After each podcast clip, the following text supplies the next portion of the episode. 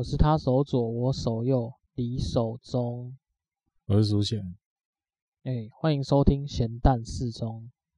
有有，不要看我，要不要再有？有又说小，又又啥小？有时候说我都会 A 吗？那我现在改右啊。又又 A A A A A A A A A。靠背。没丢高。好了好了，认真认真认真。好来。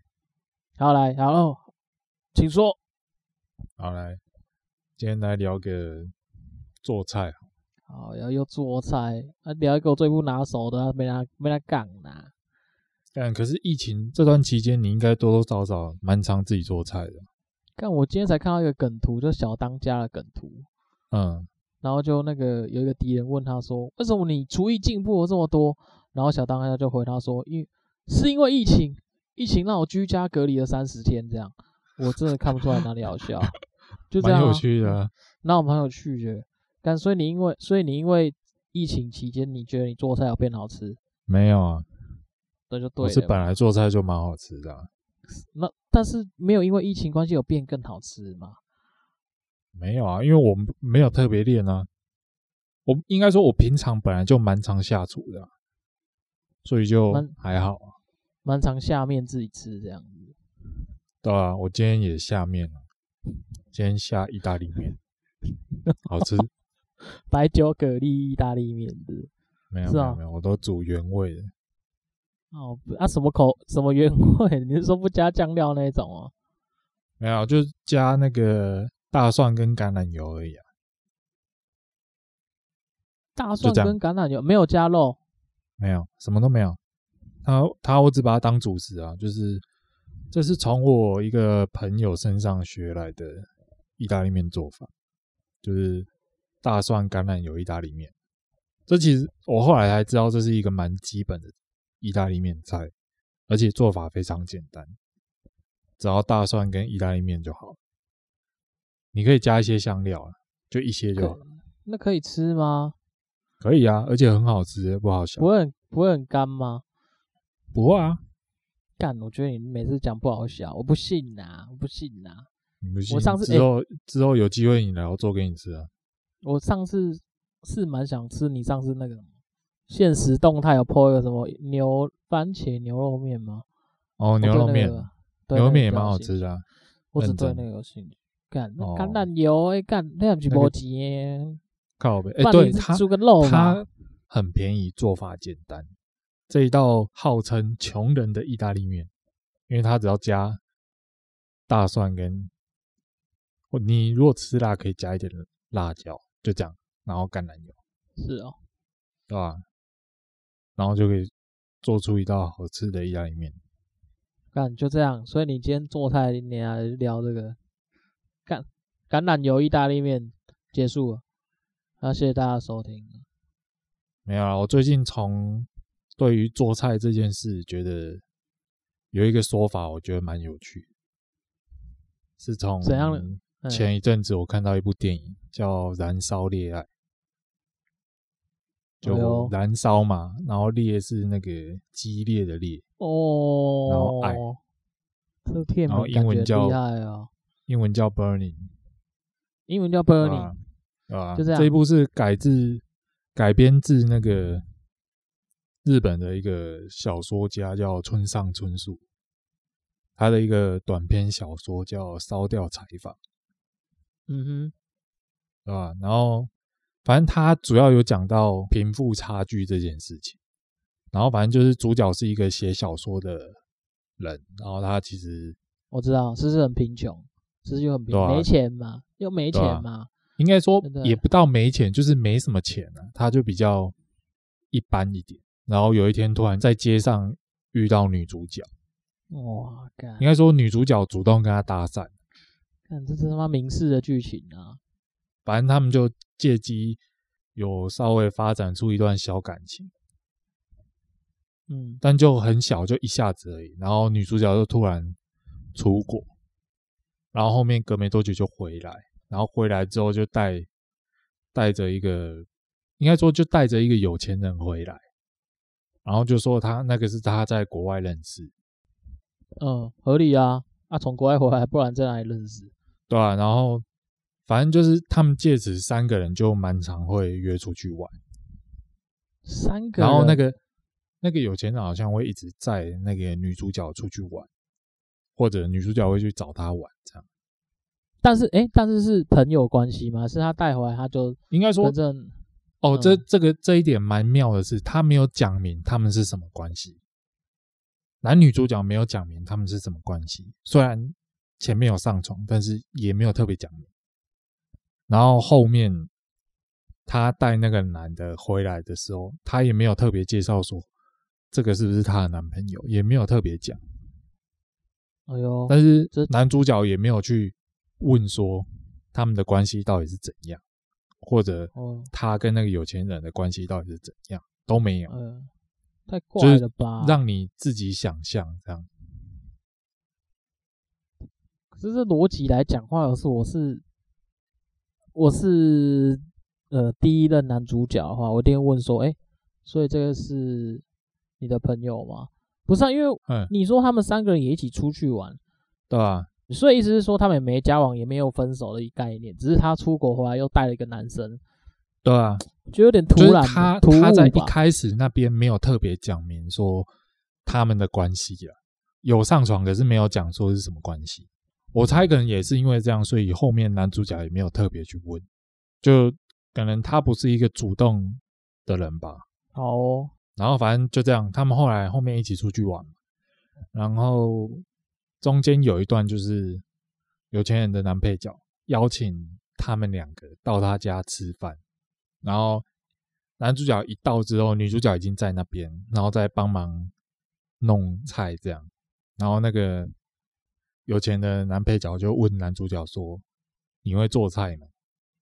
然后男主角说：“他自己一个人住，多少会一点，但可能会的就那几样这样。”因为我的帽子里面有只老鼠。靠北，料理鼠王没有，那所以那所以是怎样？没有啊，然后听，起来给我感觉那男主角很弱哎、欸，对啊，所以那个贫富差距感才会很强。我觉得这是这一部塑造很厉害的地方，就是他把那个有钱人塑造的有点完美形象，然后男主角就是也没什么钱，然后什么也都没有。这样，可是这一这两点会让他们两个贫富差距很大嘛？可是中间又会一直呈现出那个有钱人其实蛮羡慕男主角。可是我感觉不出来，现在你形容到现在，因为我没有，我不是讲，我不是讲剧情，我没有讲整部剧情啊，你要自己去看你才知道。这一部蛮推的，因为真的很好看。对，反正我刚刚讲到一半就是。然后他问他为什么做菜嘛，然后他回答说只为那几样嘛，然后那个有钱人就自己脱口而出说，他自己蛮喜欢做菜，他喜欢做菜的原因是因为他可以照着他自己的方式进行，然后更棒的是他可以自己把他做出来的东西，做出来的料理吃掉，就像是人献给神的贡品一样。然后他为他自己做了贡品，然后再把这些贡品吃掉。嗯，感觉听起来听起来就，就哦，看这种、哦、这种手法蛮有意思。哦，有吗？啊、有，你不觉得吗？自己做出来，自己做出来，然后很神圣，像贡品一样，然后再把贡品吃掉，对吧？所以这种东西就是有点像我们拜拜一样，这样。哎，先拜拜，拜完之后再把拜拜东西吃掉，这样很神圣。对啊，对啊，对啊，对啊，对啊。干这样太强了吧？这样很神圣。你想想看，因为其实我们拜拜也是拜拜的意思，就是把东西拿去献给神明，然后神明会把我们的这些贡品吃掉。只不过他换个角度想，是他做出来的东西不是去献给神明，而是献给自己，然后自己把它吃掉，这样。哦，应该是说他可能把这个呃做菜的东西神圣化，但是就是应该是说他应该另外另外一方面也是讲说他很满意自己的作品吧，对啊，因为他他有说过，他可以照着自己的方法去处理一个东西。我觉得对于做菜，看你那你那部电影，我是可能是要去看才会懂的。你讲话你要听啊？哦，没有，这只是其中一个小段而已啊，它并不关关乎剧情。整个整个电影，它想要描述的最重要核心就是做菜这件事情而已。不是不是，这它其实整部电影描述的东西跟做菜完全没有关系，只是他有刻意做这一段。啊，我是自己是觉得这一段蛮有趣的。那也讲的跟嘛跟料理鼠王一样，这一段对话有点像是之你讲的，好像有点像是之前有一部一部也蛮红的，叫什么《型男大主厨》哦。不是，那是节目吧？不是，哎、欸，那个不是、啊，就一部美国电影啊，忘记叫什么名字，也是做菜的啊。很多。好了，我只是觉得做菜这件事情，在我的想法里面，就是只有好吃跟不好吃而已。啊，这种东西也是跟你有没有研究或常煮都有影响。对啊。看我现在太，你就光煎牛排这件事情好了，哎、欸，牛排煎的好不好吃也是。也是看起来很简单啊，但是你要煎的好吃也不容易，基本上很容易煎过熟啊，对吧？然后就会不好吃啊。感觉要讲废话吗？不是 我讲废话啊，我是说，我一直说我，废话煎过熟，然后就会不好吃。废话，过过熟还好吃，靠背。哎、欸，不一定啊，对不对？我我就有去，像上次我就有去那个边界驿站，我买那个牛肉回来自己做，就是自己煎。嗯，然后我都觉得煎完之后，我就觉得干，拍谁，这浪费了，浪费了这 Pro 等级的牛肉。哦，就觉得啊，干，好啦好啦好啦，算了，就这样子，太熟了，然后就整、哦、整个肉变、嗯、被我煎到很柴。嗯，我完美啊，觉得我这样做菜真的完美啊。S 加了啊、嗯！我是不知道啊，因为我觉得你应该有在偷贼，你有在研究啊，所以我就觉得，嗯、啊，好啦，我只能讲，确实啊，我吃过的东西确实是不难吃啊，确实不难吃啊、嗯。虽然是很不常吃到，就是真的应该说真的要让你煮一一一锅什么就，因为我们之前我记得我去你家煮都煮很简单吧，就是要么就一片牛肉。对啊，要么就是就是什么，还有煮过什么？干对啊，你都哎、欸，你自己你我去你家的时候，你都煮那种很简单的啊。干结果你自己在家的时候，都给我煮牛肉面，是啥小？废话，你来我家才多久？我来你家才多久？还要住哎、欸？你住又还要住？干妈的，你就是他妈就硬干，你这样就让我觉得很赌烂了。每次都你不知道我住的那种东西是要花多久时间弄？包括买，然后再准备什么，至少要花一天呢、欸。一天太扯了啦！真的啦。你是说煮完要一天？不是，你光从备料开始啊。你说备料，然后腌腌肉是？你那个牛肉，你从去买，然后到完全做好，至少也要四五个小时吧？好吧，干。因为我没有，因为你那个要卤，要卤蛮久的。而且前面切菜什么也要花蛮多时间，你还要整理干嘛？其实很花时间呢、啊，所以我都是一时兴起，没事才想说要做。嗯，那我问一下，那你自己做那些菜，你都有去研究什么食谱吗？还是怎样？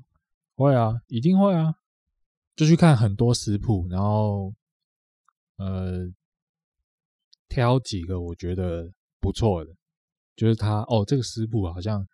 哪个地方感觉这样做会不错，然后哪个地方感觉这样做会不错，然后再把它融合一起。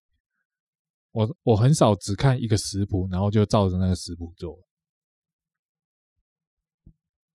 那你到现在为止有没有让你觉得哪一道菜是让你最有印象深刻的？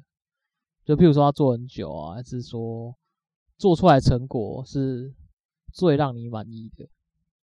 最让我满意的。呃，我最近最近比较满意的就是之前做的那个有一道酒家菜，酒家菜叫鱿鱼雷霸蒜，鱿鱿鱿鱼螺肉蒜，你知道吗？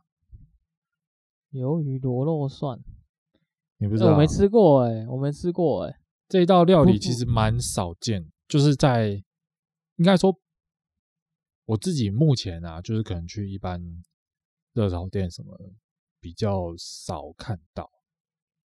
但因为是我以前曾经在我家，我我妈他们好像有煮过，然后我很喜欢那一道菜，然后就是前不久一时兴起，突然想说，那就来做这一道菜看看。然后就去查很多食谱，然后因为我做这一道菜还蛮麻烦，你要去买干鱿鱼。干，它不是用那种湿，就是那种湿的那种海产，直接还要用干的哦。对，因为它它就是要鱿鱼的那种浓郁的风味，然后还有那个螺肉罐头，然后听说那个螺肉罐头也要挑，如果那个日期太新的话，可能就是它那个味道。可能还不够渗进去那个螺肉里面。哦，对，那你直接跟老板讲说，老板给我一罐过期的，要多没有也不能过期。然后，因为它它做法蛮麻烦，因为它要前面要炸蛮多东西，然后最后再倒进去锅子里面煮汤，这样。它是一道汤品。啊？刚我一直以为都是，我一直你刚才这样讲，我一直以为它是就是凉拌之类的那种。没有没有没有，它是一道汤。蛮有趣的，你可以自己上网搜寻一下，有鱿鱼雷霸蒜。好哦，哦，那做菜你真的专门的，这真的没办法。是没有到专门，就是有兴趣啊。你从什么时候开始研究的啊？从什么时候开始研究？我记，我怎么记得好像是你大学的时候就也开始，那时候就会在宿舍煎牛排什么，是从那个时候开始的哦。呃，应该更早吧？可能国中，其实从国小开始就偶尔，然后到国中，然后甚至到，应该是大学时候才比较常会自己弄东弄西。可能也是因为自己住的关系啊。原本大学之前都不是自己住，所以家里我妈他们会煮，所以就比较少会自己想要去弄东弄西。但是大学之后开始就是自己住外面啊，然后就偶尔就会想要吃什么吃什么，就会想要自己来弄。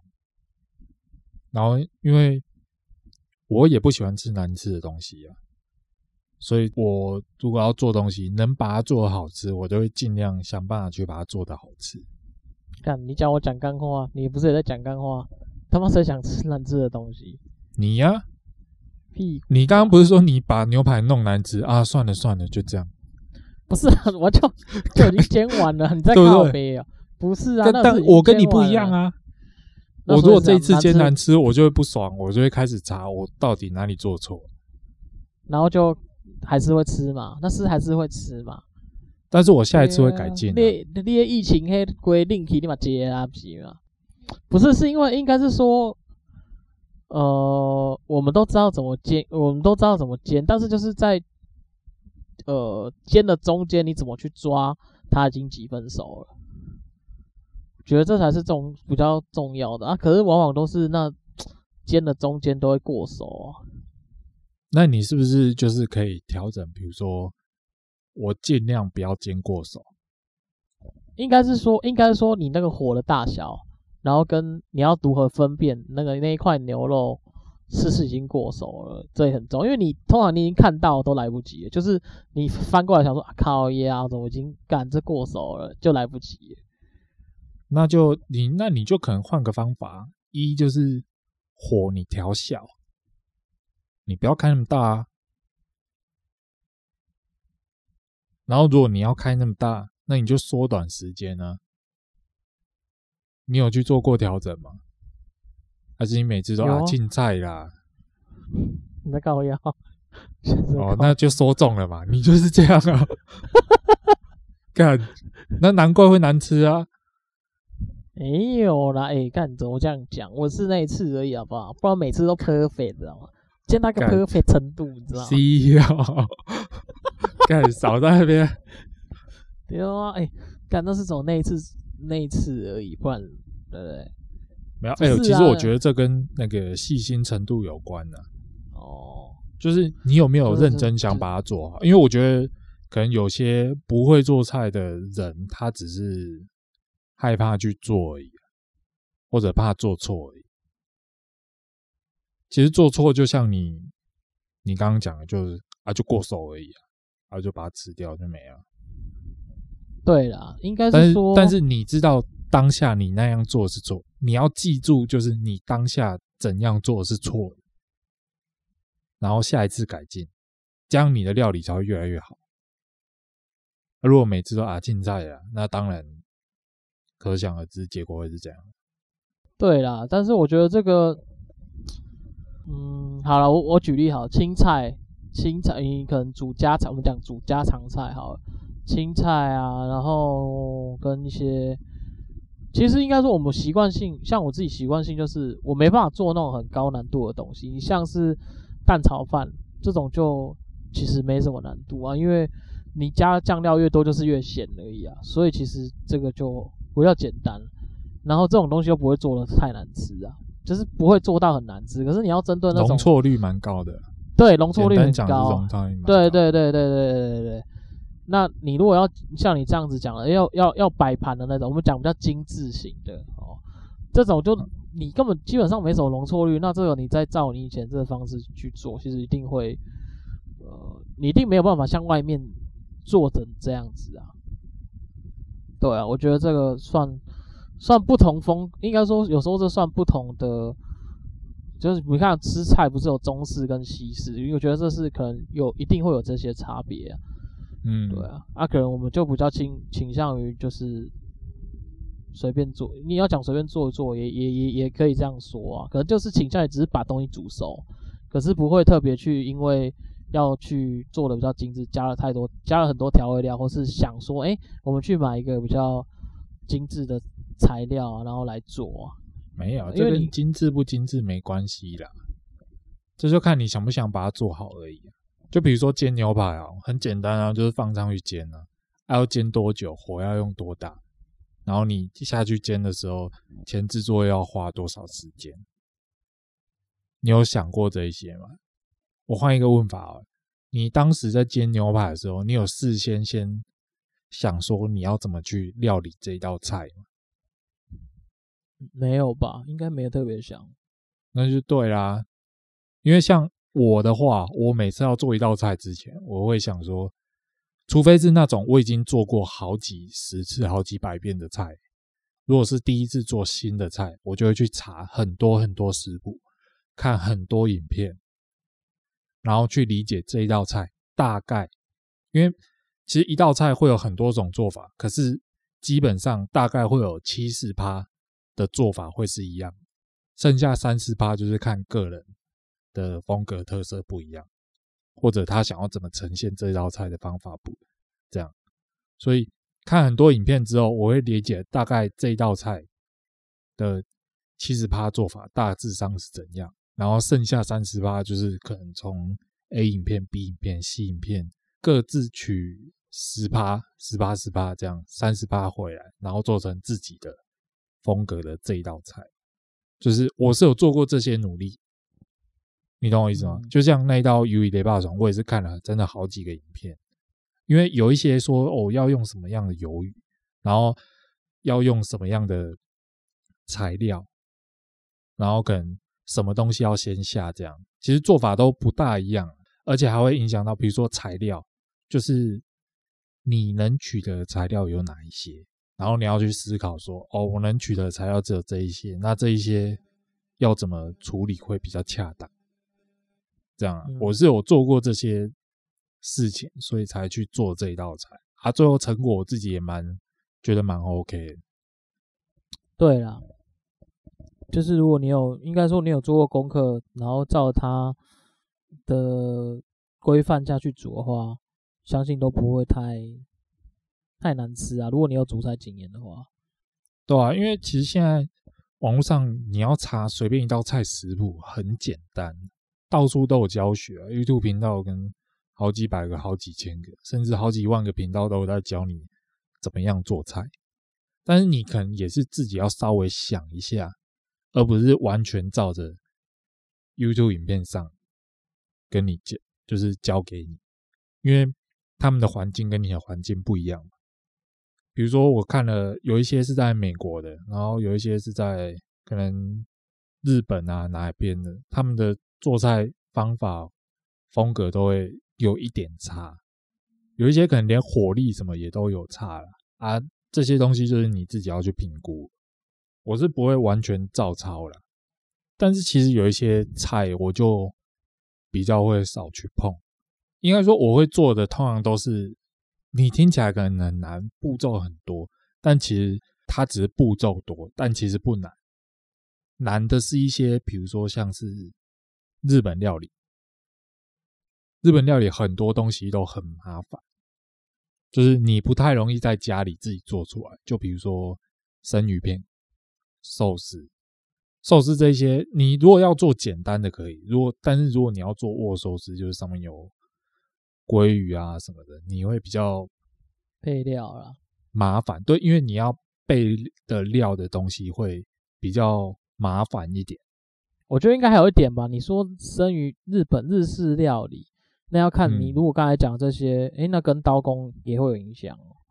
对啊，因为他们通常通常他们叫的原物料都是哦，譬如说尾鱼好，你干的一定是一整只，那一定是要去骨啊，怎么切？哎。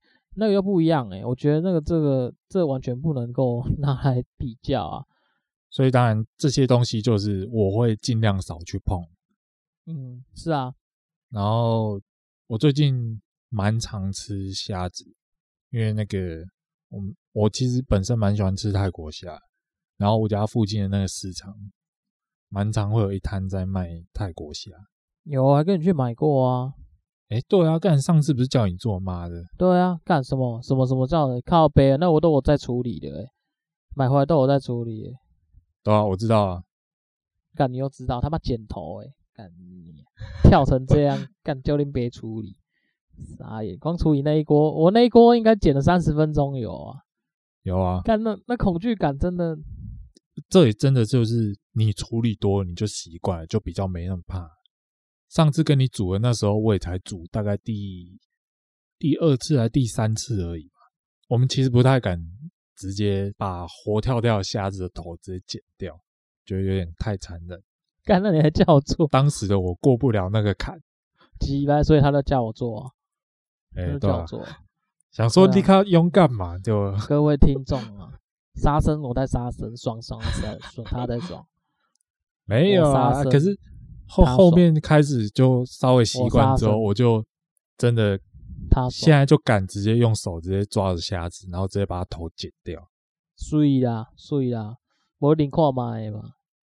啊，那你讲到虾子，我想起之前有个朋友跟我讲了一句话，就是那时候我们在日本料理店吃虾子，诶，不是吃虾子啊，吃日本料理店吃饭，然后我们就有点类似冻饭的东西，然后。海鲜冻饭，然后上面会有很多料，就是可能鲑鱼卵啊，然后生鱼片啊，然后虾卵跟蟹卵。然后我们一看到虾卵还是蟹卵，我们就他就问我说：“哎，这个是虾卵吗？”然后后来问那个店员，店员就说那是虾卵。然后我们就哦，原来是红色小小的卵，那个就是说哦，原来那个是虾卵这样。然后他又脱口一句说。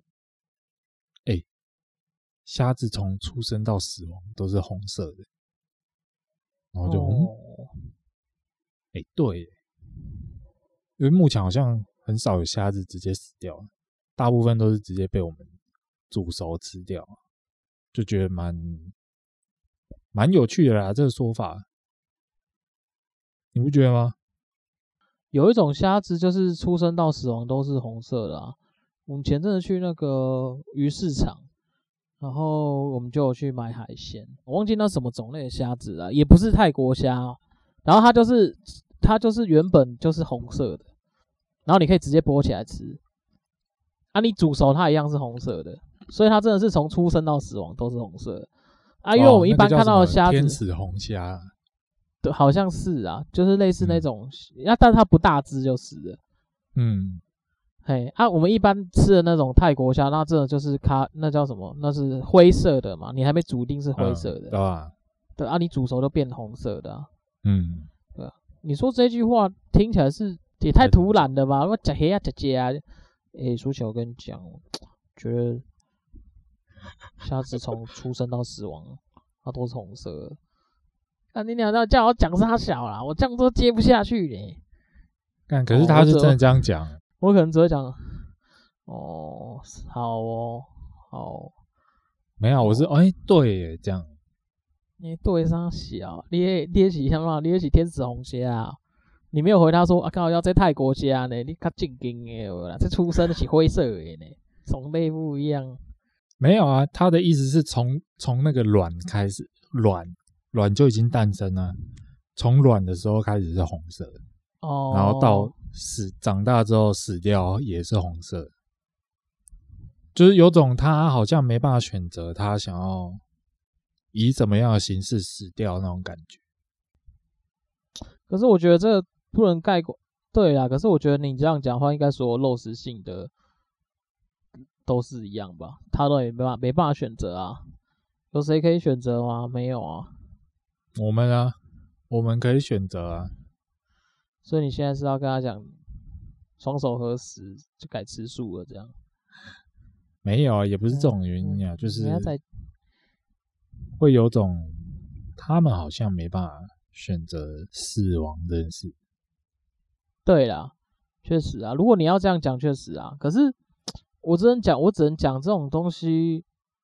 你知你知道龙虾吗？靠腰哦，你在讲。如果讲虾子的话，也许他还是有办法选择死亡，就是也许他死掉的时候还不一定是红色。可是有一种虾子是龙虾啦，你知道龙虾有一种说法是。龙虾其实没有寿命限制，没没听过哎、欸，就是龙虾其实可以活超久，它唯一死掉的时候是我们把它吃下去的时候，不可能啊！你去查，你只能讲说他可能可以活很久，但是他不会死亡，应该没有任何东西是不会死亡吧？应该说不知道他什么时候会死，除非我们把它吃掉了。那那你这样，那你这样比喻的话，你应该是要讲它寿命很长，但是还是会死，不知道什么时候而已。可是我们不确定它有没有它的寿命多长啊，所以就会有一种说法是，龙虾是长生不老的动物。OK OK，可以接受啊，我可以接受啊，因为你现在讲什么我都觉得可以接受啊。靠北啊，没有，我觉得。这这这这个小知识我觉得蛮有趣的。好了，讲到寿命，跟你分享一个，我前几天突然在那个我的手机上，我手机上有装一个 App，它叫 S N A P C H A T，它是一个有点类似通讯软体。这个城市有个很大的特点，就是它有很多不一样的滤镜。就是像是 IG 的那种滤镜，可是它的我觉得比较有趣，也比较好玩。会有那种什么迪士尼的滤镜啊，或者变成卡通人物的滤镜，然后会有一些有的没的特效的滤镜来。然后我那一天就在看，因为它有个蛮有名的滤镜，就是它可以把人脸变成小孩子的模样。哦，这我知道，你这样讲我知道，前阵子很夯啊。对对，然后。我前几天看一看之后，我就看到一个滤镜，然后反正它就是我划过去之后，我一看我才知道那个滤镜是变老的滤镜，就划过去你，你就一个你的老脸在那个画面上面，然后可以动哦，然后也可以讲话什么，我觉得蛮有趣的，就是有点像是你活着，你现在就看到你之后老的样子那样。然后那个老的程度大概是可能真的是七八十岁那样，然后我不知道我自己就是这样看一看，然后就突然觉得这个模样不知道会有多少人能够看到，有多少人会看到我这个模样？哦，有点感伤，有点感伤。So sad。你知道我第一个想到的是谁吗？干，讲我讲我大人。我第一个想到看不到我这个老的模样的人是我妈、欸。哎、欸，我刚刚其实也是这样想。我想说，靠，我妈可能看不到我七八十岁的模样，但是我可以借由这个 app 提早让她看到，就是她知道她的儿子可能呐、可能之后七八十岁会长什么样子。其实我觉得很，我觉得我觉得很合理啊。但我们是先以正常逻辑想，年轻人定活得比老年人久。嗯，对啊，所以你要用正常逻辑想是没错啊。对啊，就像其实应该像其实，哎、欸，你这样讲，我结尾我也是觉得很感伤。你刚才讲到这个妈妈的这个，嗯，其实我第一个想到的是我阿妈。嗯。呃，因为我前阵子都骑车嘛，然后呃有一次我就骑到南部啊，就觉得他们两个老了，在乡下的时候不知道他们都在干嘛，嗯，对，但是心里总会有一种想法出现，就觉得说不晓得阿公阿妈等不得到我结婚啊，那甚至在想。长远一点就是结婚生小孩，不知道他们抱不抱得到孙子。嗯，就如果真的要聊这个，其实真的是 难过吧，有一种难过那种那种很悲伤的心情就会出现了，因为我们都知道他年纪很大了，那甚至有时候觉得说，真的就是时间的问题，可能可能真的等不，这不好不不知道也不好讲。那只是就现在的状况来讲，毕竟，真的他们年纪也有了，有时候真的这这我我是真的有一种讲到这就有点感伤的感觉出现，嗯、对啊。但是我只能讲说，以前没这么感觉，以前没有那种失去了才懂得珍惜的感觉，嗯，因为。呃，最直接影响的就是我我妈那边了。我妈那边先是阿嬷走了，然后她那时候走是听到的，嗯，反正就是心脏好像心脏病吧，就突然就倒下来就离开了。然后再来就是我阿公，我妈那边的爸爸就是得了癌症，也离开了。其实你去参加葬礼的时候，看到。那种，因为他们还是遵循比较复古仪，就是以传统的仪式啊，嗯、呃，就是走进去都要爬，然后用哭的进去那一种，嗯，干，然后我就觉得，干就觉得很厉害啊，我就觉得我妈超厉害的、啊，干妈就回去就回去，就是一一进一一到那个我们车子不能，我们车子都停外面要走进去，然后一走进去到门口，直接跪下来啪，然后我妈就开始哭了，我想说，干这演技派的吧，太扯了吧，真的，我瞬间就觉得，看我妈真的是演技派的，这没有啦，开玩笑的啊。我觉得可能是忍很久了，可是他那压抑啊，那他应该说他那个举动有让我吓到，因为他是一瞬间就砰下去，然后就然后就直接哭起来，都爬进去了。我跟我跟我哥、我爸都很冷静的这样。哎、欸，对方是谁？对方是我妈的妈妈，亲妈妈。哦。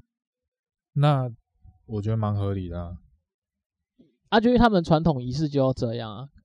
不是，我觉得不是，不是，不是在讲传统仪式，我是说他趴下去马上哭那一段，可能瞬间那种情绪涌现上来。因为我第一个有这种感觉是在我爸的丧礼，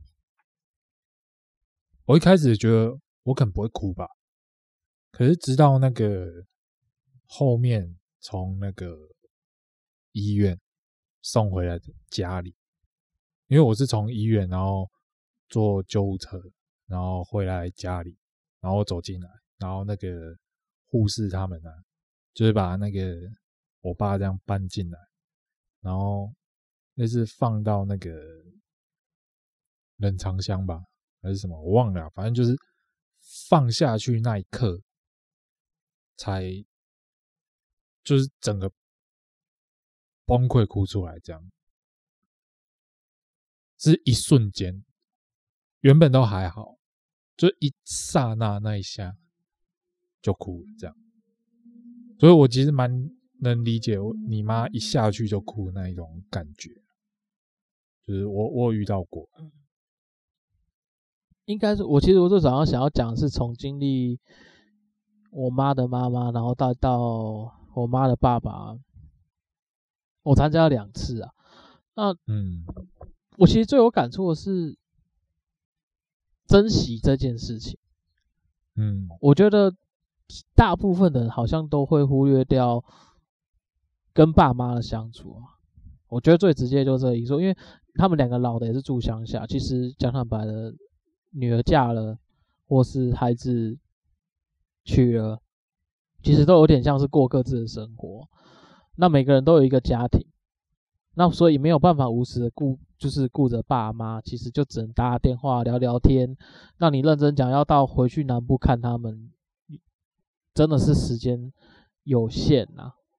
可是我觉得我我很能，我很有很有一种很明显的感觉，就是他们真的离开了，你才会有一种。为什么我没有再多做些什么？嗯，你知道我看到我阿妈躺在冰柜里面那种感觉，就是就觉得我应该要再多回来看他们几次，也许我应该要再多花一点时间在他们身上。嗯，但我没有这样做，就会觉得说，大家都是到离别的那一刻才会开始珍惜。可是就来不及，你也是只能就接受这个结果。应该说是到离别的那一刻，你才觉得自己好像可以做更多。对，但我觉得其实可能，如果平常你已经做很多的话，倒是不需要太担心这一点，因为我们并不并不可能无时无刻一直下去看阿妈，我们还是有自己的生活要过。然后我觉得只要不要太不要太自责啦，也也不是自责啊，就是你就看到冰柜躺的那个人，然后就会觉得呃很多很多回忆画面吧，从小时候，然后呃不管跟他们互动的时候啊，或是以前小时候阿妈会，就是那种回忆，你看着他的影，看着他真的躺在那里的时候，你真的是。我真的站在那里站很久，哎，就是看他的脸，我就看他眼睛什么时候张开，嗯，我就反正我就是很默默的，就是一直看，然后那个回忆一直有点像片段似的，就一直滑进来，一直滑进来，一直滑进来，然后我也没有感觉到有恐惧啊，是什么样？他张开你才会有恐惧啊！我干张开又真就是他妈的，就是另外一个故事啊！他妈出力啊！对不起，不是。突然在那边冷笑诶，好，不好意思，请继续。我靠北，我也是想要他张开啊，就是就没遇到啊，那有办法。对啊，我知道啊。然后我觉得应该是说，其实这个时候你也可以看感觉得到，通常啊，你只有在这个时候啊，你才会感觉到内顺。我们讲就是最越亲近的人才会越有感情。那对于那种呃很多都是，譬如说外孙啊，还是说到什么其他的，就是牵连，因为他那个家族牵很长嘛，他通常越跟他不亲的，其实你就感觉就是来参加一个仪式而已。其实讲坦白的，我又觉得那么多人来干的，来讲讲便当的呀，来讲讲喝茶的呀，就相较不会像我们这么有感觉啊。嗯，我也是可以理解啊。只是就是觉得说，你可以很明显看出来哪些人真的是对于他们走的这件事情很有感触，哪些人是没什么感觉。那你可以看到从老一辈到年轻一辈，诶，越年轻的就会发觉越越无感，就纯是纯粹好像老多人走了，然后要来再悼念一下的概念而已。哦，然后我印象很深刻的是大伯啊，大伯他们都会喝酒。然后我记得那时候要守夜，啊，我们年轻人就说，我们现在小孩子都年轻人主动说啊，我可以拿着我们来守夜就好了。然后我大伯就讲说，免免免，这这我阿这个这。大伯来守夜，和你你去困，你去困，你去困，然后就开始喝酒，就跟一大堆人一起喝酒，就是跟那个长辈有一些职工啊、外公啊都来我们家，然后就坐在那边，也是说要帮忙守夜什么，然后就开始喝酒，喝一喝，干你鸟大伯直接在我旁边睡着。我想说，我们这些小孩如果没在那里守夜，刚好要那个香早就熄掉了啦。嗯，就是我们要，我们不能让那个香火熄掉啊。哦，我知道。对啊，啊对啊，如果说因为他要守，因为我没有留下来的话，干那个香火可能隔天早上已经熄掉，这个已经烧到已经不见了，感就差就很夸张了。其实我觉得参加那种，嗯、然后我还有记得出去的时候，因为我真的太感动了，我真的太感动，我就是一个很动情的人。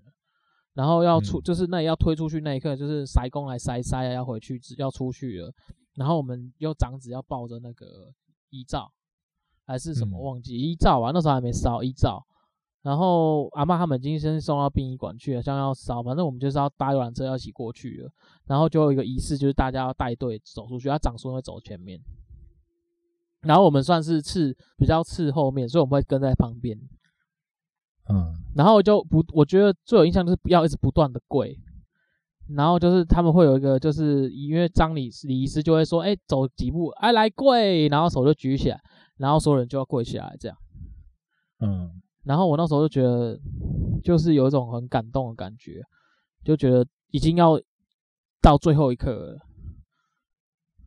我都我都觉得不行，真的要认真跪，我就。那一瞬间跪下来啊，干弄好厉啊！然后我就直直接跪在地上，两个膝盖砰下去，干起来，他妈膝盖流血，干直接血流下来，干，把我干痛的。我想说，靠，看了一下，干膝盖流血，然后我就、嗯、我就不管他，我就继续走，觉得很帅，感觉我、嗯、那膝盖不知道痛几天，因为我们是跪在砂石路上面，然后我真的太感动，哦、一跪下去起来，干膝盖流血，嗯，反正我我我觉得最有感触的就是。总是在走的那一刻，你才知道要珍惜这件事情，是我看到比较多有感触的地方啊。嗯，对啊，你不觉得是这样吗？都是往往都是已经离开了，你才会觉得说啊妈，你走了。其实我最难过的是，就是我讲，就是哭的那时候，接下来就慢慢的觉得还好。然后因为你也知道，台湾人的丧礼很麻烦嘛。就是一大堆有的没有的，要干嘛？就是折莲花、守夜啊，然后这么折莲花什么的，然后还要念经啊什么的。对啊，其实当时已经，因为我是连续两年都有丧礼参加，这样一个是我叔叔，然后再来我爸，然后我在我叔叔那时候就已经觉得很不爽，就是会觉得。做这些到底要干嘛？嗯，应该是应该是你觉得说，为什么要花这么多钱，然后做一些这么没有意义的事情？为什么不把它单纯一点吧？是应该是这个意思吧？呃，我是不会想到说没有意义，但我就只是觉得对我来说觉得好累哦，我不觉得这个对他有帮助。所以我其实很讨厌在那边念经啊，干嘛？然后我自己想一想，我就觉得，如果以后我死掉，可能我不希望有这些有的没的，因为我觉得这样对在世的人来讲很累。嗯，其实像我的想法里面啊，我那时候有一个很有一个疑问句，我会想要问是说。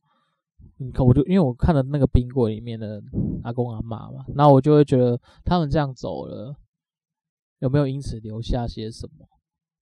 或是他们就这样走了，他们有留下什么吗？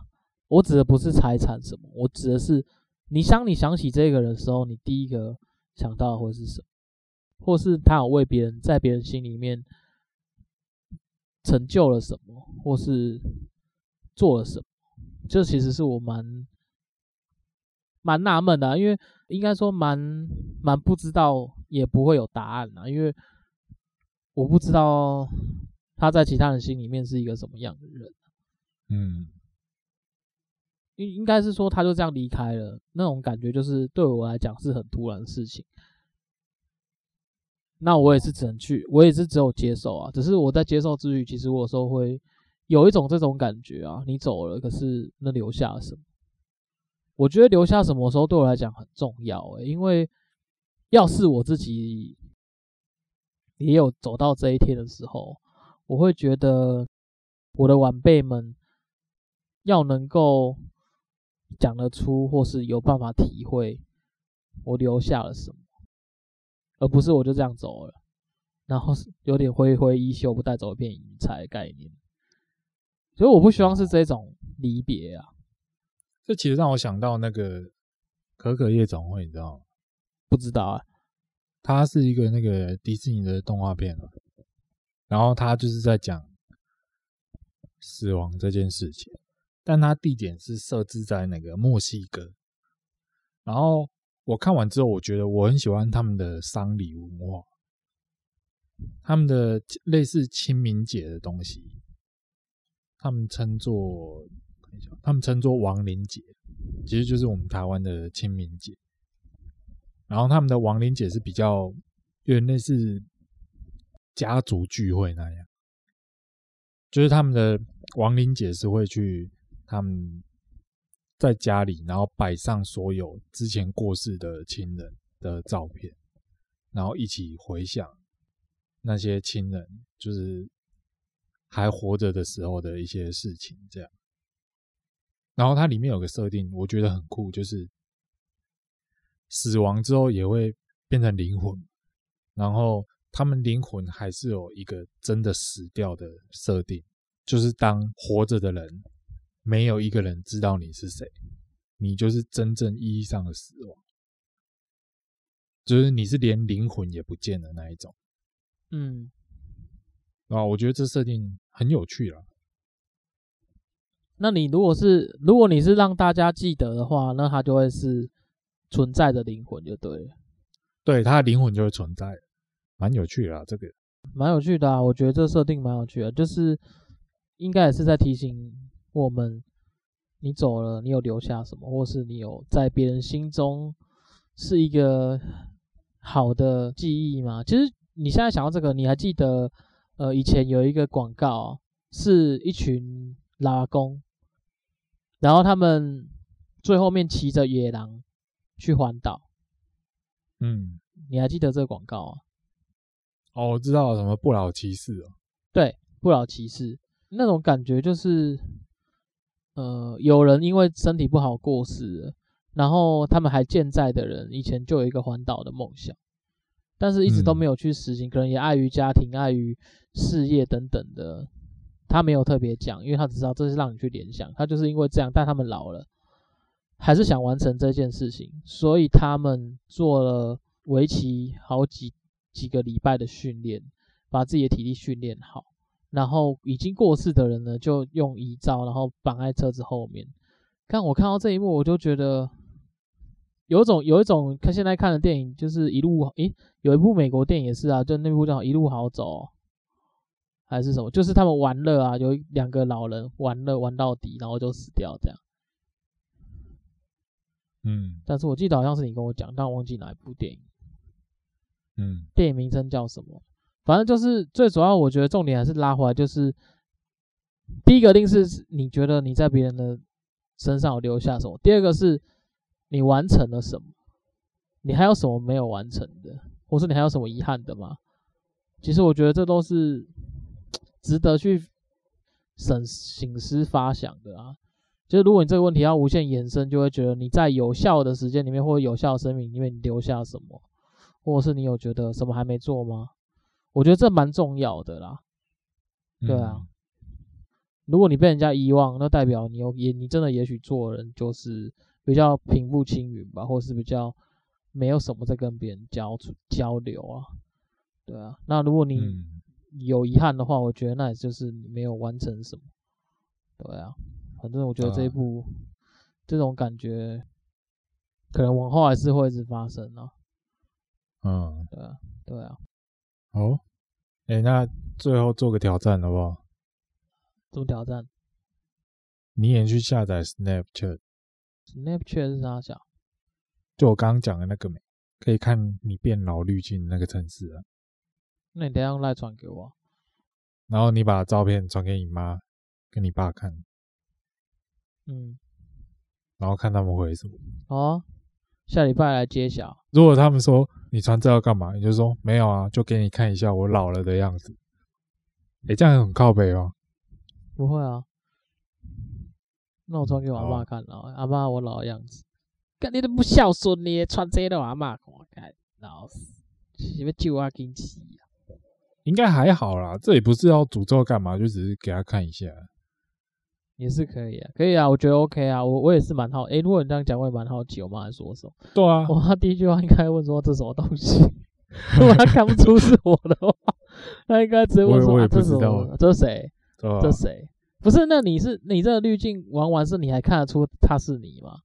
还是他已经老到已经有点看不太出来？其实他还是有稍微你的轮廓在。我觉得这这是这个滤镜蛮强大的地方。你你自己用你就知道了。等一下我可以传我的给你看。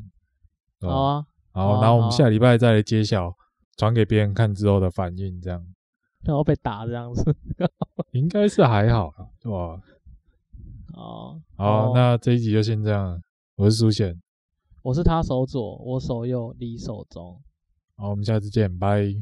拜拜。